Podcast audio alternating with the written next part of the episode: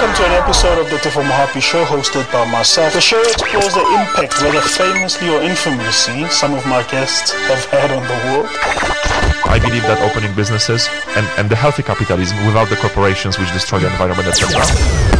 I think it would be naive to say that we've completely overcome any polarizing or divisive issues on the racial front. We thank you for taking some time out to listen to the podcast. How do I pronounce your name? Is it Higinio or Higinio? It's Higinio. Higinio. Spanish, right? Yeah. The G's all weird. Yeah. Most people call me Hid. There's actually, I don't know if you listen to rap, there's actually a line by Drake. I can't remember which song it is, but it's like a popular line where he says something like, real G's move in silence like lasagna. So when you say the G's silent, I just remembered that. Just to kick this off, I think the word hacker has taken sort of an evolution of its own, and from where I sort of got an intro to computers and computer networks in the late 90s, it doesn't mean what I grew up knowing it to mean. I mean, what's your thoughts on that? It's just sort of almost totally changed from what it originally meant. I don't know. I mean, it started with the train club, you know? So how inclusive is that? It was unpopular to begin with, I guess, is the way to say it. You know, I guess that's the best way to say it. So when you say hacking and you know, and you're trying to generalize it in that kind of way, I think that's the problem, because ultimately even the definition is general. It can literally include everything of everything. And that's just because it's just using any tool or anything, right? Any object outside of its intended usage. So, I mean, it's so draft and whatever, but the community as a whole has changed, especially from, you know, as it got more popular, as movies like Sneaker came out and, you know, hackers, obviously, and the Matrix movies. It's a self-defining culture as it is. So that's the other thing. Like, I really hate the question because it's constantly Morpheus. The context that I see it used a lot in information security, hackers are, you know, me wearing my hoodie and hacking on things, whether it's hacking on some code or hacking on a web server during a penetration test, whatever. That's what I'm doing, I guess. That's my definition of it, or that's how I use it. But I like what you say, that it's more about, and I guess I need to change my thinking and not think that it's changed. It probably hasn't. When you say that it's using a tool or something out of its intended use. Right. Finding new ways to use it. Let me put it mildly that way. Right, which at the root of is what? Just inventions, right? Yeah. And so since time existed, this thing has gone, and we just recently called it hacking. But it's, I don't know. I've never thought, and that's the thing, right? I have privilege of my position and stuff to be able to say, like, I didn't have to do a lot of the studying because I'd already done it.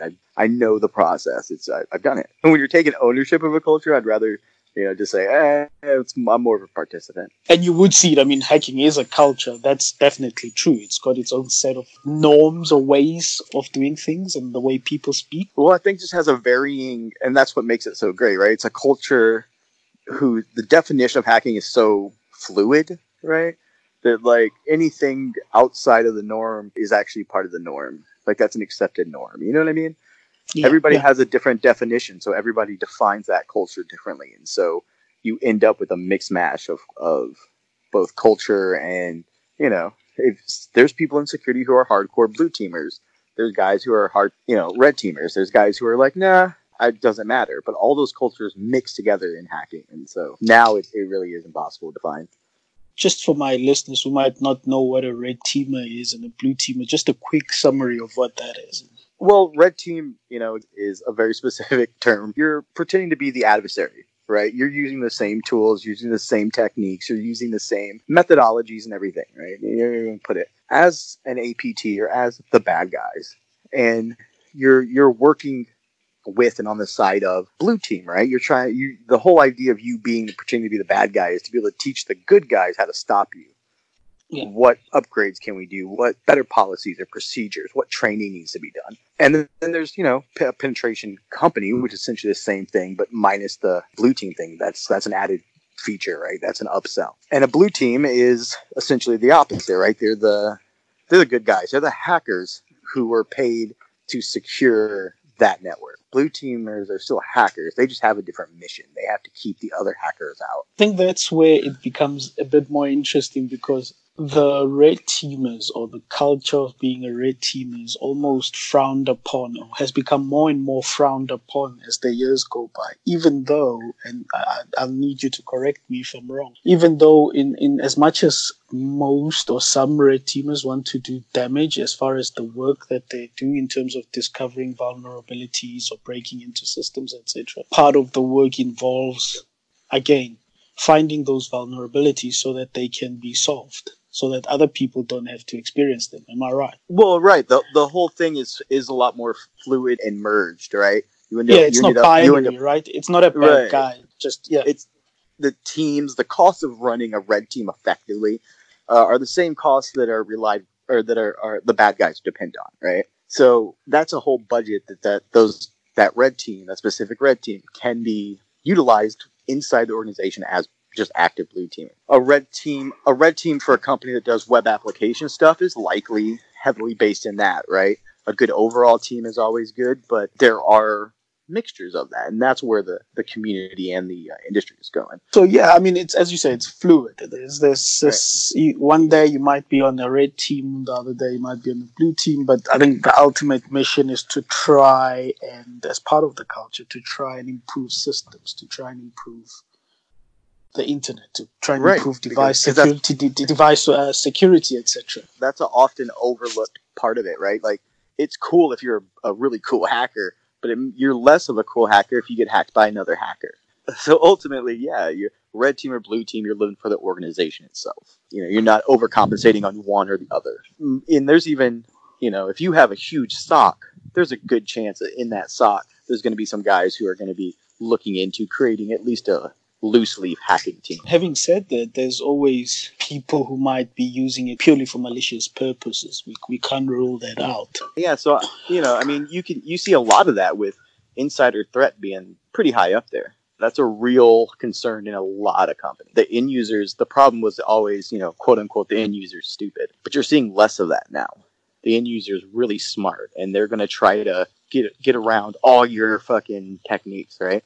So yeah. you gotta be ready for that. You gotta expect that almost, right? And that's another angle. I mean, usually people think that, and I'm speaking mainly from a data breaches point of view, where people try to steal companies' data. What you see most of the time, what I've observed, is that it's either negligence from the inside, or somebody from the inside who knew how to find their way through that network or through those databases. Is it the same in hacking systems or hacking security of systems?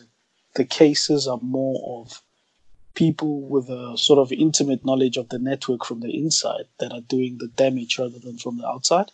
Yeah, and it does vary by industry, right? You look at the fact breaches in the hospital field, and you're looking at attacks where it's mostly from the inside. The people who steal the data, the people who try to get into taking personal information from the end users, those kind of people generally are higher in health than most others. So I'm very familiar with user behavior analysis and stuff like that to try to catch the shady stuff, right? DLP and that kind of stuff. But you have on the other side, people taking advantage of like the industry itself, right? You have like the Nintendo hack, different cases where these companies were hacked into and persistent exfiltration of their data was like number one, right? But it was used off a credentials from, say, the lead programmer. The inside guys are the guys you need to protect your end user as much as you protect yourself. And that's the problem. You're balancing this triad of confidentiality, right? Integrity and access and just trying to get in the middle, but the end users are getting smarter. And so the threat changes, right? We're seeing APTs that are nation-based now. You have the technology that they use alone is a career path. Like, that's a big deal. And then you have the script kiddie who's downloading a regular program because, man, I work at a fast food place and I want to steal all the credit cards. So how do I do that? Just download a ready-made script that they can run to get that. Exactly. Do it by hand a couple times and then save up the money by the applicate. So unfortunately, that's just kind of how it goes. And so if the threat changes, your threat model changes and all this, you know, there's the whole methodology to it, to what you use. But that's why training, like constant training, is so important. You know, you got to constantly read. You're constantly trying new operating systems, trying out the newest POCs. And what I've actually been trying to do, do the update reversals and looking at the disclosures and then trying to figure out that where the vulnerability is, right? So what do you mean update reversals, like reverse engineering patches and stuff? Yeah, so like patches that would come out for a particular model of Cisco, for instance, or a model of, name brand of clients. Taking that and like diffing, those code patches and how that it's a whole nother, that's a whole nother career path. And I think that's probably the best indication of how much you want to get into it, really, because that's all you're doing. You're studying all the time. You're constantly trying to figure out that hole so that you can protect the people better. How much do you want to understand that flaw? You want to see down to the code? Do you want to see what is making every little bit move? Or, are you just going to just patch and say, okay, that's it? And if you can find ways to mitigate, to get away around patches, that's even better. Yeah, it's education and research obviously sounds like something that's extremely important to the sort of culture of hacking, if I can put it that way. And doesn't that bring in the idea among the hacker community? And I'll get back to you formally introducing yourself a bit later. But doesn't that bring into the sort of the culture of the hacking community the idea that you're only as good as your street cred is established based not only how much you know, but like your expertise? So like you have to prove yourself as part of the culture to be respected. No, I really don't think so. I think it's natural. No? I think... Okay. No. Yeah, and I'll tell you why. Is research important? Yes, right? And is getting a specialization good? Of course, right? I mean, there are some people that are trained in the military to be snipers, and they are really good at sniping, right? Yeah. Really good at it. And hey, if you want to do that, do it. There's people who specialize in web penetration testing, right? Of special weird ways to hack web apps, ways to get around WAFs and take over firmware of Cisco routers, for instance. But being able to do these things adds to your creds, right? So that doesn't invalidate you or make it so that you're worth less in the community, because everybody does their thing. What would you say is key to establishing sort of your cred in a hacker community? Openness and willingness to share your idea. And that's because whatever you're hacking, right? Whether you're hacking a cell phones or maybe you're just hacking Linux boxes or you're hacking toasters. Whatever you're hacking, to do said hacking requires work, right? Like if you're doing a penetration test, for instance, on IoT devices, you may set up your mesh and try to, break into that network. Well, in the very process of doing that, you have two options. You can take notes as as you're studying your thing and then publish those notes, right? Okay. Or you can keep that to yourself and come up with a really cool exploit and then release that exploit as something, right? Yeah. Or you can keep it to yourself and do something else. And that, I think, is what you need to do. If you hold on to everything, right, and you don't disclose anything and you just, you're still a hacker, but you're not going to add to the community. And so overall, you're not going to get the street cred. If you just go around telling people, hey, I can do this, I can do this, I can do that. But not feeding back the knowledge into the community. Exactly. And naturally, let's say IoT again, if you're going to do that, you need antennas, you need baseboards, you need things, you know what I mean? You need things to hook up and to interject that. So you write some blogs on that, you post it, and you get your 10 followers on Twitter to read it. You do a YouTube thing and you get 40 people, right? You're still learning your whole thing. Maybe the setup, you record it and you set it on YouTube. That giving back to the community, that's you building your cred, I guess is the best way to put it. You can do bug bounties and go and tell people that you're badass and you're blah, blah, blah. Because look, I got this and, different thing out. And that's cool. That gets you to a certain coolness, right? A certain group. But hacker culture by definition has that open sharingness there. And so if you're doing bug bounty programs and you're not writing about them, then you're wasting your chance, I guess. I'm not going to say it's bad. It's not great, but you're wasting the chance. To raise the bar for the community, to grow the community, I guess. Right. And that's where you get your credit, and that's a weird way of putting it, but that's what makes the hacker culture so accessible. Because as long as you're sharing with that culture will give back to you. I think you've summed it up perfectly. And now back to you. I mean, as a formal introduction, who is Hineo? Who's Hidge Ochoa? And how did he get into hacking? And what is he doing now? And what did he do in the past? I'll save the juicy bits for the book. Oh, you're writing a book? Well, I plan on it. That's I have good. Some things in the thing. Yeah. Well, because I want to, if anything, lend my story to make sure no one does make the same mistake, right? It started with a beige box that my grandmother had brought over. She worked for EEG technicians. She worked for the EEG doctor, right? And the neurologist. She was the one that hooked up, right, all the little diodes and stuff to your head and read the machine. And for whatever reason, she needed a computer. So she went out and bought a computer, and she got the added floppy drive. Oh, no, sorry, CD-ROM. So if it's CD-ROM, this is late 80s, 90s? 90s, yeah. I'd say early 90s. And we're talking, like, again, buying a CD-ROM was a secondary purchase. Like, that's how long ago this was. Essentially comes over and says, here's a box. It has to have the CD-ROM in it. At the time was AOL and Prodigy. She had both their CDs. She's like, here. And you put one of these on. And so I did. I figured it out. And in fact, the first time I put it in, I put the CD-ROM upside down. Like, it was the Molex. Yeah. The Molex connector was plugged in, right? But when I hit the CD button, it's like, meh, all upside down. I was like, ah. So took it apart, took the whole case apart, and flipped it over and popped up Windows. I want to say it was Windows 3.1, but she had bought Windows 95? Or was she running? Man, that was so long ago. Anyway, the point was that, popped that machine on, and I installed AOL and the modem. I had a modem I had to put in there. Installed the drivers for that. Got Prodigy, and hooked up. And there you go, Grandma. Well, how do I surf the web? We both just had the computer. Well, I had learned it and I had to teach it to her the whole time. It's not that she hated technology. She used computer to this day. But for whatever reason, she was like, here, go give it a try. I loved it. I mean, at that time, I thought I honestly was going to be a oceanographer. I was all into water and fish and sharks and tidal waves and stuff like that. Yeah.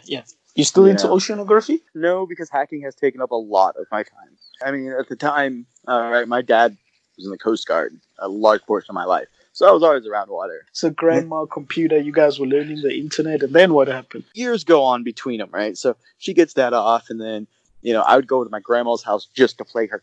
And so eventually the dad was like, yeah, you need a computer, man. You got to have a computer. So he went and bought a computer, right? And he got into it and really kept it going. Anytime I wasn't there with grandma, right? Because you can only tell grandma so much if you're in the same state, but we were moving around all the time. So I got into web design and stuff early on was my thing. Video games and Doom and Wolfenstein, right? And, yeah. All the good ones. I play a game, do a website. Play a game, do a website, Cheats and stuff were being found and freely shared, right? And it wasn't the net was not as robust as it is now. Yes. Not at all. Like you had to, things like website, like rotations, right? Like I only want to see sites that are linked with your little web portal thing, and you just click next, and you could see all the little webbering. So learning all those tricks, learning how to get the clicks was pretty much my upbringing. Not too much longer, but I was on, what's that chat room? VB. Yeah, I don't know that one, yeah. Oh, Visual Basic. Ah, yes, Visual Basic. I think Microsoft eventually took it over. Yeah. Right. And so you could go into an AOL chat room and go into the chat room VB, and that's where the hackers were at that time, right? Learning to write their exploit codes, trying to find things that broke and hacked things so you could build booters and password stealers and stuff like that. Well, as we got older and as we moved and stuff, the need essentially came to, I need to get online. I need to get on AOL, but I don't have a credit card, right? I've been kicked off and banned from all the free accounts already because I was starting trouble. I was just, I was being a teenager, dude, on AOL. And it wasn't even teenager, it was preteens. I was just an internet troll from a young age. And got into programming and stuff. To me, programming was, I won't say natural, but it made sense in my head. So I went from oceanographer to web design and computer programming. I would break in and steal I mean, at this time, the password and the login were the exact same. Yeah? Yeah. Like, we're not talking, like, you know, 47 characters of... Nah, this was early days, man. This was early days of the internet. Well, relatively early days, consumer-wise. Yeah. Jones3250, likely the password was Jones3250, you know? And I think this is when you could still use, what you call this, if you wanted to crack passwords, you could still use like a database of sort of a text file full of random passwords and sort of brute force hack your way into an account. Yeah, you know, rate limiting was, you didn't have the bandwidth to need rate limiting, you know what I mean? In those days, you know, hacking was simpler, I guess, and you could, you know, there's different guys out there. If you wanted to program, you had to learn the Windows API, right?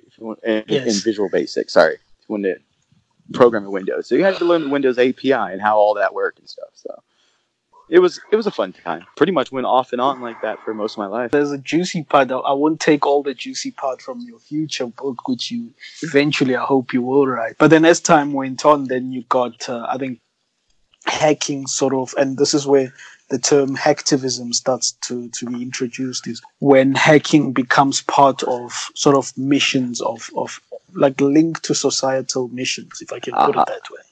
Yes. Yeah. Okay. So around the early 90s, I want to say, sorry, late 90s, I was doing like hardcore hacking, just hacking to learn to hack, right? Yeah. Yeah, I need a shell for my IRC bouncer. Okay. Where do I find shells at? Oh, look, the local library has shells. How do I get access to them from remotely?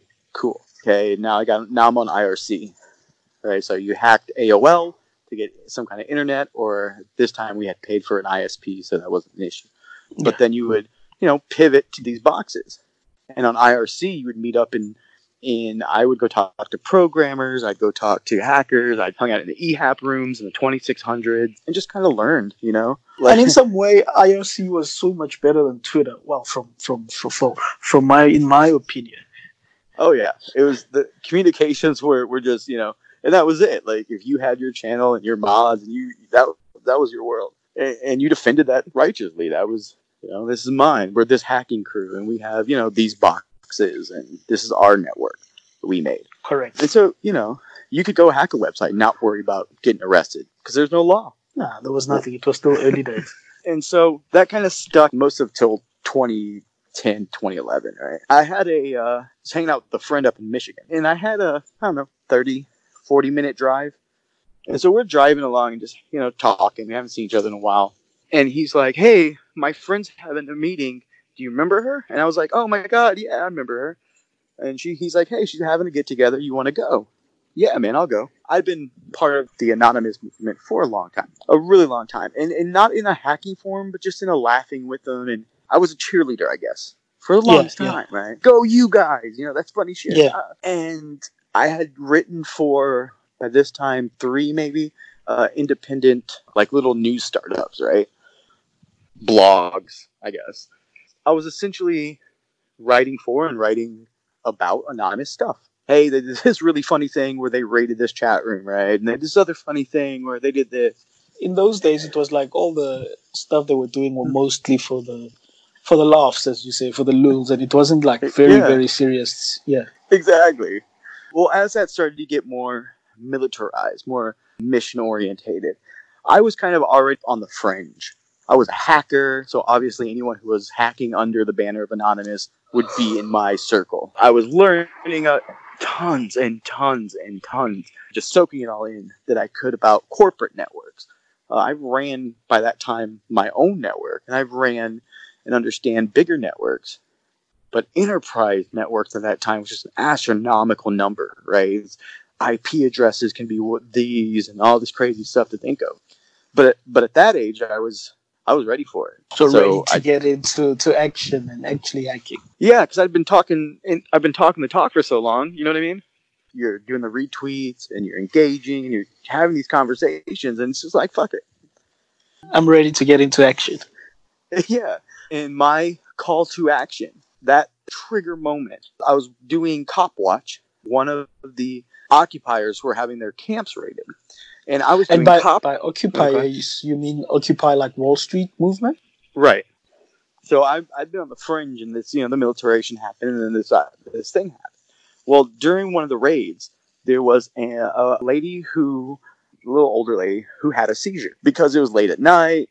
The lights were flashing from the police sirens. Like, it was just, you know, not good for epileptics. And she had a seizure. Yeah. And the cop abused the fuck out of her. Just, you know, hit her, cuffed her, roughed her up while she's having the seizure. Right? And that triggers something in my brain. I, for the longest time, have epilepsy, right? Like, my entire life. So I don't have it as bad. The flashing lights trigger me. So that doesn't bother me. You know, you have that shared kinship. Like, man, that could have been me, you know? Yeah. Like, I have epilepsy. Flashing lights don't affect me. But what if they did? And, you know, that triggers something in a human being. When they connect that much with another human being. And yeah, it was over the internet. It was on a stream. You know, I'm watching the stream. I'm listening to the police radios of like four districts surrounding that place. You know, I'm doing all this intel. All this stuff is feeding into you. And that it just snaps. I'm ready for action. This is enough. At this time, the cops were escalating their violence. There were a lot of shady tactics being involved, tracking people, infiltrating groups, and breaking them up. It was just getting to the point to where it was like the core of this particular problem happened to have been America's police at the time. And so that's the action that I took. And so I went after those organizations. And I think I did really good. Wow, that's why I'm chatting to you. Well, I mean, in a 6-month tour de France, because that was the whole thing. Like I knew that I was going to get caught.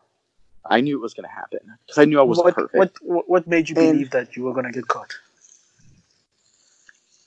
Because if I didn't believe that, then I wouldn't be prepared. I see. And that's just how my brain works.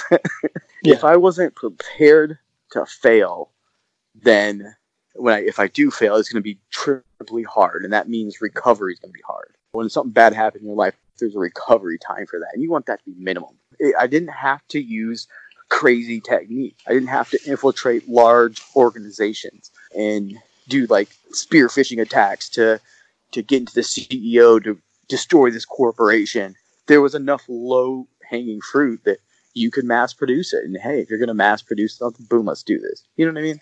So you would say at the time, like the police databases were, because it wasn't the early days of the internet, but it was sort of like the security was a bit found wanting, if I can put it that way.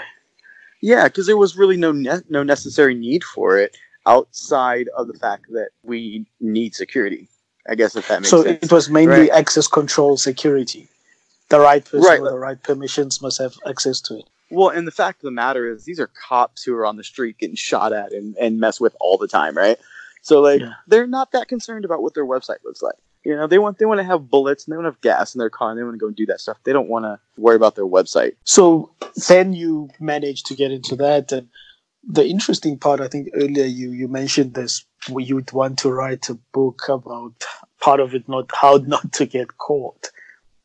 I mean, but you also say you were prepared to fail. So what led to you being caught? Well, I mean, ultimately it was a failure in operations security. I'm pretty well known for the boob picture that slipped, right? Yes. And like that was definitely a defining moment in the court's evidence against me. But it wasn't the first slip up I've had. You know what I mean? And that boob picture was it was the metadata on the photo that led to you being caught, right? That's correct. And I've read my fair share of horrible, horrible, horrible miscategorizations of like, hey, how did this guy get caught if he's a super hacker, and you know, but the truth of the matter was I knew the metadata was there.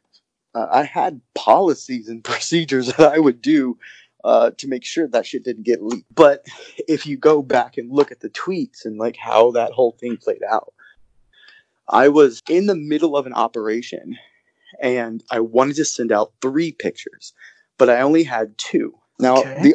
The other 2 were used in prior hacks, and they'd been scrubbed. So you scrubbed all the metadata out of them. Right. Now, the third one I wasn't or hadn't hacked a third defacement where I could use it, right?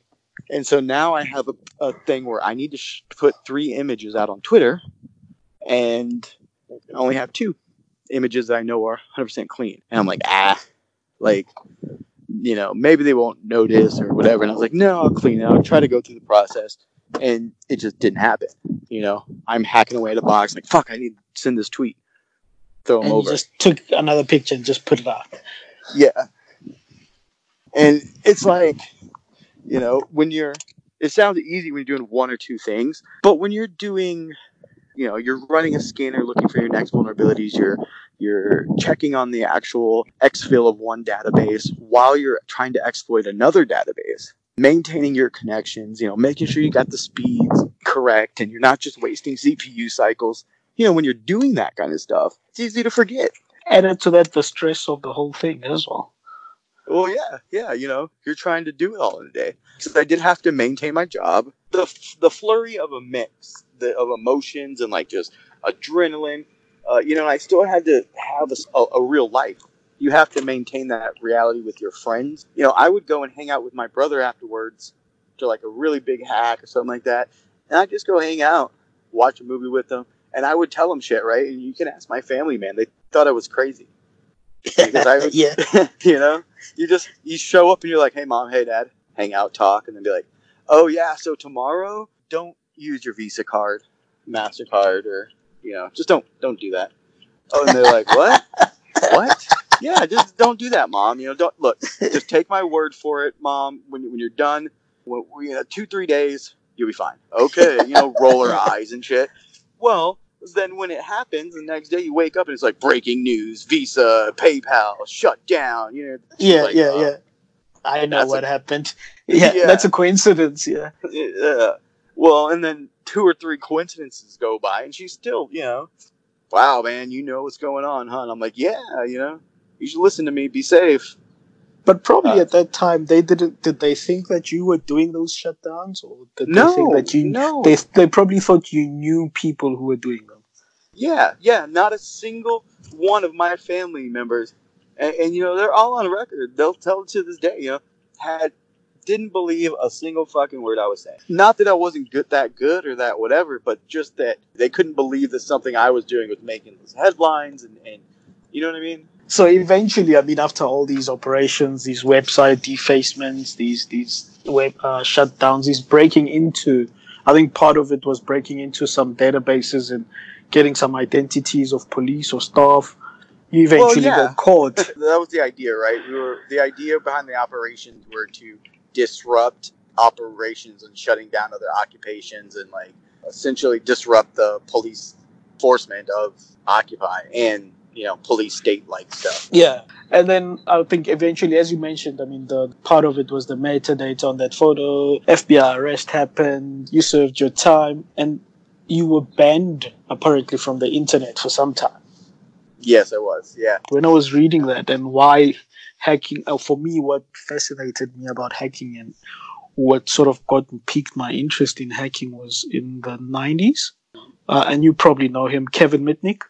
Yeah, so yeah. I was very lucky. So when I went to what equivalent of university here, but it was called Technicon, I was studying electrical engineering, and only the electrical engineering students had free access to the computer lab, which had unlimited internet, even though it was dial-up. So the computer science students had limited access, which was weird. I don't know why they did it like that back then. Yeah. Anyway, so I would spend lots of time. That was most of my introduction to the internet, and I'll do a lot of reading up, and I would come across like I think it was 2600. The site and the blog and the Cult of the Dead Cow and all these guys. And I do a lot of reading, a lot of playing around with tools, learning how to program and all that. And it was very interesting. Then I came across the name Kevin Mitnick.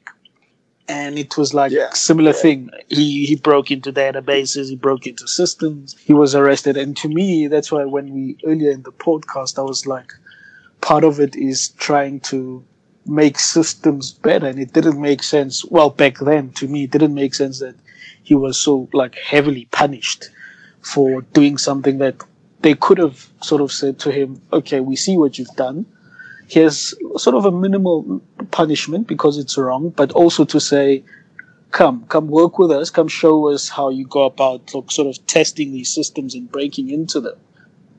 Globally accepted that Kevin Mitnick was to be made example of, right? The laws were rarely, if ever, tested at this point. Like, the people who would do the defending and the prosecuting had seen little to no casework on it. There's no, everything you were doing could have a lasting impression on how the rest of the judicial system would react to it.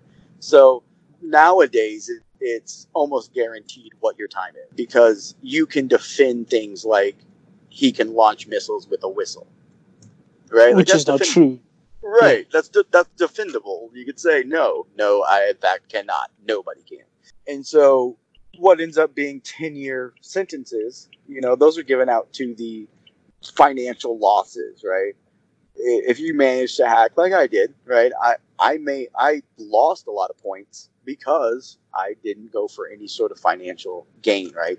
I wasn't selling email addresses. I wasn't doing any of that. With no financial gain, well, then you can't have so many points, right? You don't get supercharged with it. You don't get the time that we got was obviously more because we were ultimately trying to just make whatever better. My love of tech and Mitnick's love of tech ultimately is what drove us into the things that we did. We were both just took an opportunity and ran with it, right?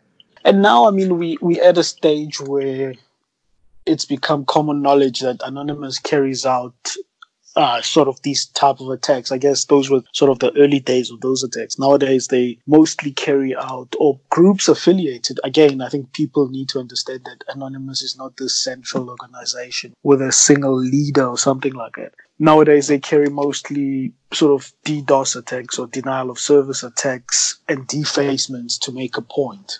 Well, yeah, the Anonymous logo has been co-opted for all sorts of things, yeah. Oh, sorry, yeah. I mean, so ultimately, it's the Anonymous movement itself is more, again, it's an uncontrollable brand right now. It's the perfect banner. If you just want to be a rebellious teenager, you can fly that banner. And I'm not saying there's not hardcore members of it. I'm just saying a lot of the groups and the sects of it is, I would say, other countries, less American-based, right? Yeah. Like I cannot think of the name of the city. I want to say Perth. I think it's like Canberra, the capital of Australia.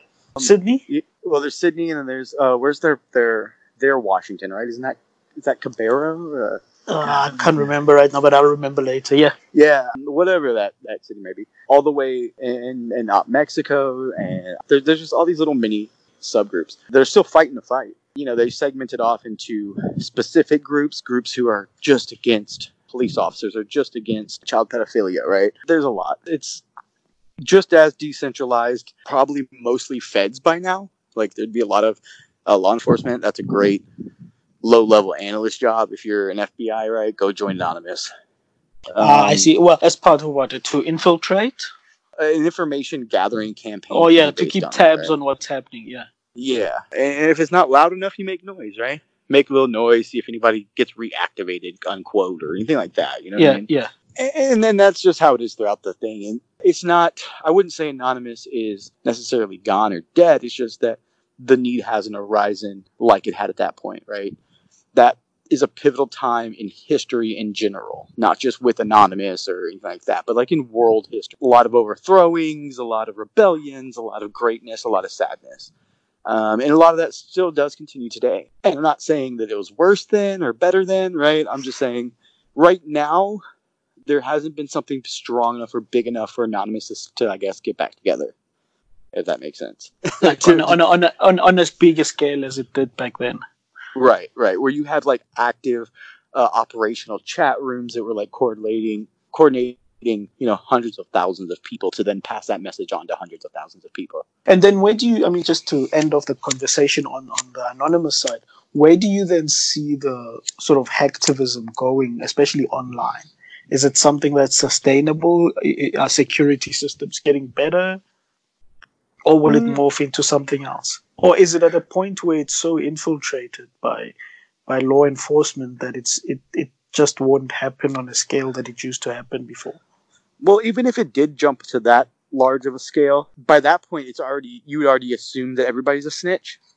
Yeah. And so everyone's operational security would already be better. Like, I think if everybody came on and said, okay, everyone who ever wants to be anonymous or whatever, and grab a laptop and jump online, like, I feel the operational security of, like, the general public is better now. The less of a, you know, random clicking and more, like, controlled thought and more, I don't know. But that's my thing. Now, that doesn't mean that it won't ever happen, and it's not saying that it can't. What I'm trying to really emphasize is more, it's a different type of anonymous right now. Okay. Then I've seen it before. Sleeping again, right? So it's due for some craziness. I see. And I mean, talking of anonymous, it doesn't exist in a vacuum. It exists in a world where the internet has also changed from the early days when you got you and your grandma got a computer and connected it to AOL. Right. One thing that's very frustrating nowadays compared to back then is that we've sort of seen this platform economy where things are becoming centralized, where it's almost, I don't want to say impossible, but I'm tempted to say it's almost impossible to exist or to go into the internet outside of the big platforms. What's your thoughts on that? If I'm going to be honest, I'm going to have to say yes, but also no. Like, I agree it's getting harder and harder these days to stay anonymous in that term, right? Yeah. I mean, there are large hurdles to get around. But there's networks like I2P, there's the Tor network, right? Yeah. We found ways to make it a little easier. But they're not mainstream yet. They're still difficult to connect to for the average consumer. Not difficult, but sort of... Well, they're not... I get it, and I agree, right? The average user shouldn't have to mess with their DNS to connect to this magical internet. They want to use the internet like a microwave. Like, you plug in and it works. Right. There's always going to be that fight for consumerism in there, right? But there are ways to do it. There's, you know, if you don't pay all your bills, or even if you do pay all your bills online, if that's the scope of your interaction into the world, you're still going to have a much smaller footprint than, say, me, right? Yeah. So it is still possible. You just have to be really creative about it. And I think for those who want that privacy, right? And I understand you want it so bad. You want it for everyone. You want it for other people. I understand that. But that's a need in the technology circle that's missing. Yeah. Like that's a technical problem. The people, if we sat down and said we want an internet that's, you know, really 100% anonymous, you know, we could get that to happen. That's actually true because the skills are there, I guess. Right. On every level, from hardware creation, you know, PCB etching, everything. It's possible, and it does exist in various forms. There's mesh networks in you know, huge urban cities. There's, you know, it's just a matter of the more you care is the amount of solution that you're going to want to look for and find. And what you'll find is 9 times out of 10, the solution exists, right? Is it extra hard? Yeah, but do you want that extra privacy, right? Yeah. So you'd say it's just the will is not there from a good number of people to make it happen. Yeah. No, I can understand 10, 20 years ago, but I mean, even now I'm, you know, pretty confident I could teach my grandma exactly how, you know, to set it up. And, you know, there are set and forget solutions that do a great job. Not, you know, silver bullets, don't get me wrong. As you say, there's no sort of will to make privacy conscious internet solutions sort of at scale. And we're also seeing that personal data privacy is not being taken seriously. And even as consumers, we just adopt sort of solutions or use platforms without a care in the world about our data privacy. And I'll give you an example. I mean, there's this service called Have I Been Pwned? It's run by an Australian dude, Troy Hunt, and he collects all these pawned email addresses and passwords, etc. And the latest one, I'm just reading now, the latest one he's just published is MGM Resorts, you know, the Las Vegas Resorts, MGM. Yeah. They've just had 10.6 million records with 3.1 million unique email addresses breached in 2019. And what's interesting is that, and they include all sorts of personal data which can be used for identity theft scams, etc. What's interesting is that 82% of those email addresses were already on Have I Been Pwned. Nice. Which points to the thing that sort of our personal data, again, as I say, is already out there. It's already being abused, and we continue to sort of let these platforms off the hook? Well, and I want to say, is in a large breach like that, the company themselves, you know, need to be looked into and made sure that they didn't do anything completely malicious. You know, yeah. The Equifax, you know, was really a prime example of a company just not caring enough. But there's tons of breaches out there where the company, you know, just had a whole bunch of alerts, but no one looked at them. Or, you know, there was some tall tale sign and it wasn't investigated. But at the same time, it's not to say that the solution's not coming. Right. We have the technology, we have the brain power, we have the everything, but in my opinion, the will. The ease of use of this integration into our lives, right? The internet of everything. Some people, a large population, you know, they have their throwaway email accounts. So when I sign into Netflix, I use an email account not associated with my actual email account. Yeah, that's what I do, because I've got my own domain where I create sort of an email address, like email address for every service I use. Yeah. See, so if it gets breached, they can keep that as long as the password's different, right?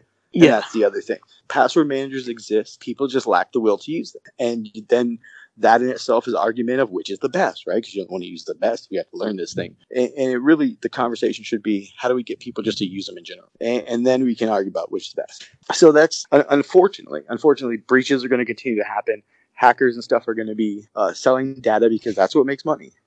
Countries like Russia where, dude, you can hack anybody you want, just don't hack Russians. Like, rules like that allow that criminal element to exist. And if that's acceptable to the world, as it seems to be so far, there's that level of danger that's going to exist out there. But where do you see all this panning out? I mean, it's, for me, when I try to look into the future or try to think about the future, it looks a little bit scary because it means that only a few corporations will sort of, again, from the platform economy, will be dominant on the internet because of consumers not interested in, as you say, finding ways to put together solutions that don't let their data be exposed, etc., and using sort of, we all use the same solutions nowadays for communication. So I'll use an example here that WhatsApp, you know, the instant messaging service WhatsApp is quite popular across the continent, not only in South Africa, but across the continent as an instant messaging service. And I believe in the USA, what's more popular is Apple's iMessage. So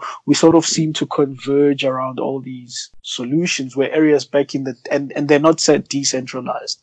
It's not like IRC or things like that. They're all centralized to one corporation. And looking into the future, it seems we're moving into a place where, I don't know if I can say this, but these corporations are literally becoming like nation states themselves based on the data and the power they control, if I can put it that way. And it goes on to how much does one value their personal information. But ultimately, the missing solution, I don't do a lot of future thinking. Yeah. There's a lot of stuff that there's a lot of stuff I do on a daily basis. I worry about, you know, through the day. Yeah. But technology-wise, the next big thing I think that I see likely coming out that's going to start to really change on how, the only way to dynamically change that is defederation of it, or maybe even a federation of it. However, we need essentially a single sign-on for the world, right?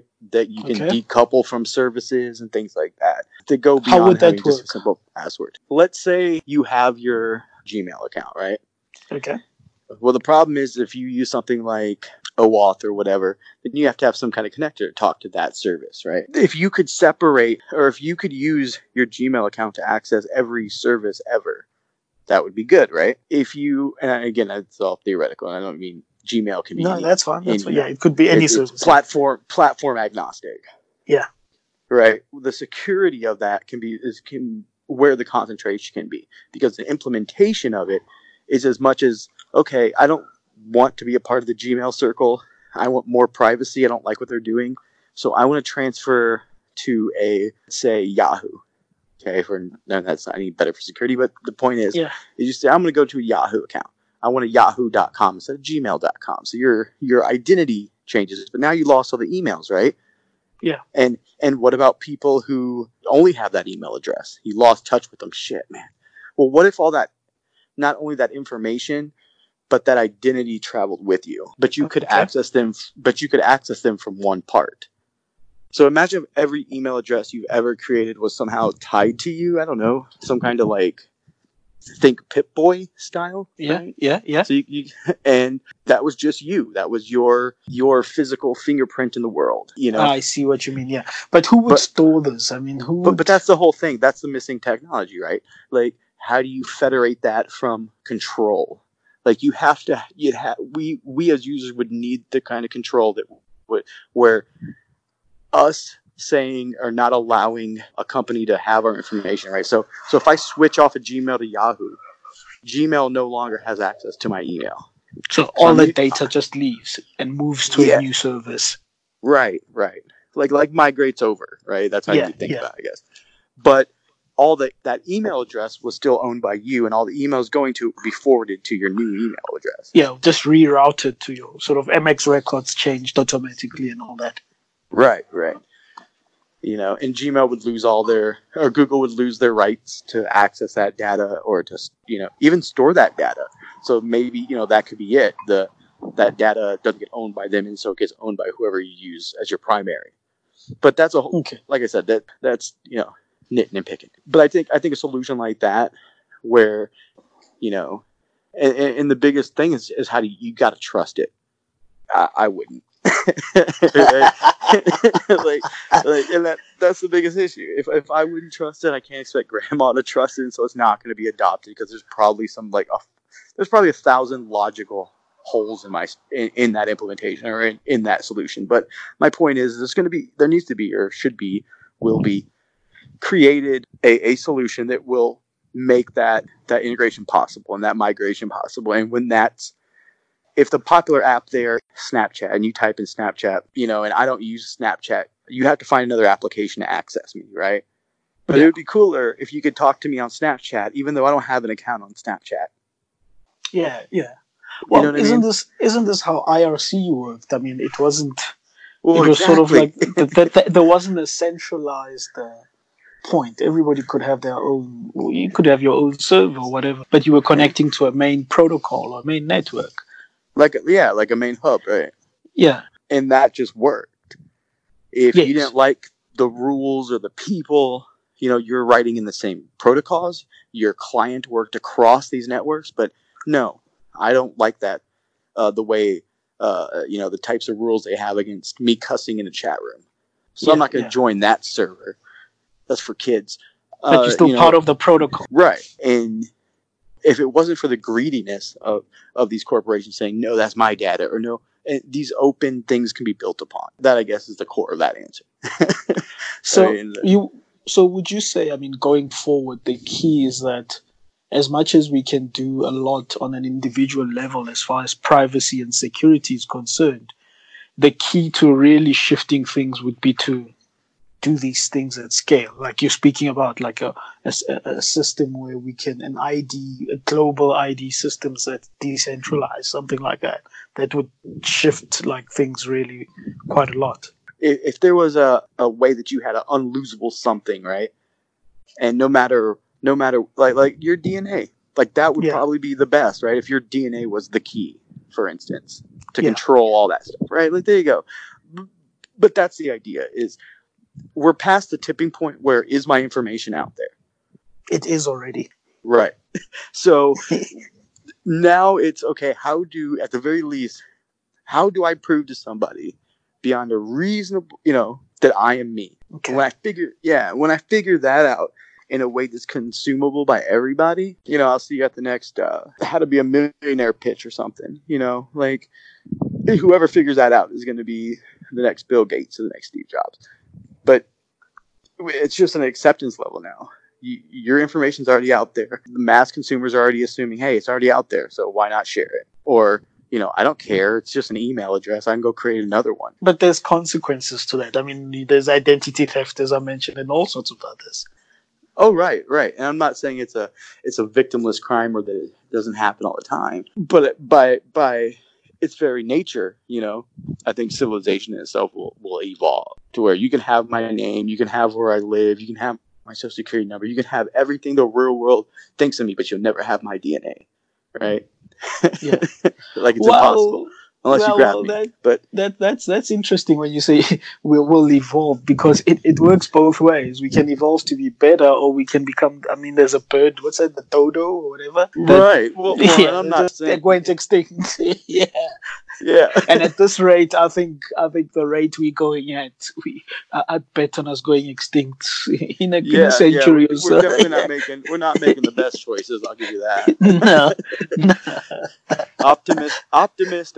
I generally try to be, but yeah, I agree with you on that. It's a sad set of affair, and we're just technology is getting to the point to where we can't control it, and that's a tipping point that I think is next. And I don't mean like AI that kills us. I mean the point of saturation into our lives that it pushes us as a culture, and it's been happening, it has happened, but I mean to a more extent or more saturated extent, right? To where it just saturates everything, to where 6 mobile phones, right, or 9 laptops is required in your daily commute just to get to wherever, right? You gotta touch this pad and touch this screen and do this and that.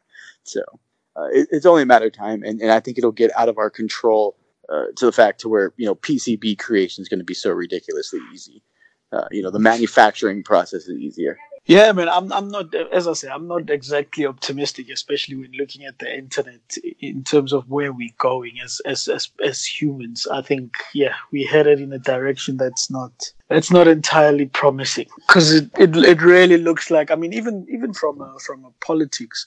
Because you were involved with Occupy, even from a political or socioeconomic point of view, it looks like more and more the corporations or the private companies are gaining sort of power and becoming more powerful than even nation states. And I think that's one direction that we're moving towards, where we might even get to a point where a company like Facebook could be recognized as an entity outside of nation states, if I can put it that way. Well, but I think there'll always be that fact that they can be held responsible. I think that's probably the big issue. That's the issue, that they can have their own rules and live by their own. But will there be a Facebookia or a Googletropolis maybe? But I think by that point, you have Ma Bell type situations, right? And we're like, you have governments that are going to want to take that power, and you have all these shifts of stuff. So I don't know. It's one of those things where, like, it's while I understand where that can be a perception, that it would just be a huge regulatory nightmare, because you can as a government make overreaching things, right? Like, if we're being honest, our government could probably easily shut Facebook down and take all its money if they wanted to, but it probably benefits them in one way or another. Oh, exactly, right. And so, worst case scenario, right, is companies like the Facebooks and the Googles become more government, as opposed to they grow to a certain size and then they just become another part of the government. It's like a natural selection. I never thought about it that way, but that they could be co-opted to becoming like a department of the government. Or at the very least, their growth is controlled and stifled by that. We'll invest so much in what you do that we end up controlling what your company does and makes and that kind of thing, right? Like, that's just, I mean, especially democracy with capitalism, that's a pretty big win. But isn't that happening already? I mean, through, not directly, but through regulation, where the US Senate can call in Facebook or Google and say, oh, you had this data breach or this and this happened, therefore we're imposing these rules. If you don't do this, we'll do X, Y, Z. Sort of, they're not directly doing it, but indirectly. And I think that's probably the first step towards, like, just going in and doing it, right? Like, I'm going to slap your hand at first, and then I'm just going to go in and do it. Yeah. Like, and I think that's ultimately the big thing. Like, I guess the question isn't, like, is it happening now or has it happened? It's more like, has it happened yet? Who's to say they haven't given money to cryptographers to make encryptions less, right? Or we already have export laws that, Well, talking of cryptography, as we get to the end of this chat, there's actually a report, I think it was the Washington Post last week, that said that the CIA bought a crypto company back in the day. I think it was called Crypto AG, but this is not a software one. I think it was during after World War II or something like that. They brought a cryptography company that was used by different, like 100 or so nations around the world. And they silently bought it and they sold the solutions to different countries around the world. And they were just listening. Things like that are, it's possible that they're already doing that. So if they could do that post World War II, I'm almost certain that they're already infiltrated in one way or another some security companies. Well, of course, right? Like, it's a really simple plan. You have a large military force, and the fact of the matter is they're going to need jobs when they're done. We need technology. Other countries need technology. So why not silently buy this company, and then we'll sell it to our allies or enemies or whatever the case may be. Just to keep tabs on there. Right, because we can then make the claim we don't put back doors in these things, right? Yeah, yeah. Right, because I don't need to clone I don't need to make your math worse. I just need a key. I own it. Yeah.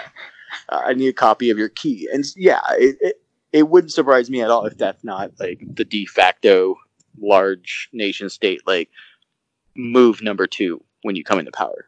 So effectively, as I thought, I mean, I'm not far off in thinking that the future doesn't look so bright. It's not even that it doesn't look bright. It's whether you accept it or you fight against it, really. And, like, I personally, I'll sit idly by until, you know, I guess the next revolution. I don't know. But, yeah. You know, for me, creating and giving to the communities where I prefer to put my time. I am ultimately an optimist. I believe that the solution's out there and we'll eventually find it. Like, yeah, there'll be some giant government overthrow of all private businesses, right? And all of a sudden we're... Yeah. You know, but at the same time, like, I feel that, like, people inside that would be like, yeah, no, this isn't going to happen, you know? So it's like two forces, like, just trying to pull in different directions. There's that match that's there, right? That natural aggression to, like, hey, you're trying to step on my toes. Thank you for your time, Higinio. As I said, it's interesting, the culture in terms of hacking culture, how it's evolving and how it's contributing to the world. And I think as much as I say I'm not optimistic, I think with hacking culture, we'll definitely find a solution or get closer to finding a solution as we go forward. I agree. I think we'll eventually find it, and it may take a revolution or two, or it may just come peacefully in the night. But the change is coming, and it'll come eventually, and, you know, who knows? Maybe we'll go to the next step of whatever the internet is. Let's hope so. Thanks for your time, man. Oh, no problem, man. You have a good day. Thank you for listening to the Tefo Mahapi Show, which is broadcast by iAfrican Radio. To be notified of future episodes of this podcast and any other shows from iAfrican Radio, please visit radio.iafrican.com. That is radio.iafrican.com and subscribe. You can catch future episodes on Apple Podcasts or anywhere else you listen to podcasts. Also, don't forget to leave us a review and rating of the show on Apple Podcasts. You can also follow me on Twitter at Tefo Mohapi, which is TEFO MOHAPI. And also don't forget to follow iAfrican2 on Twitter at IAFRIKAN. Hot.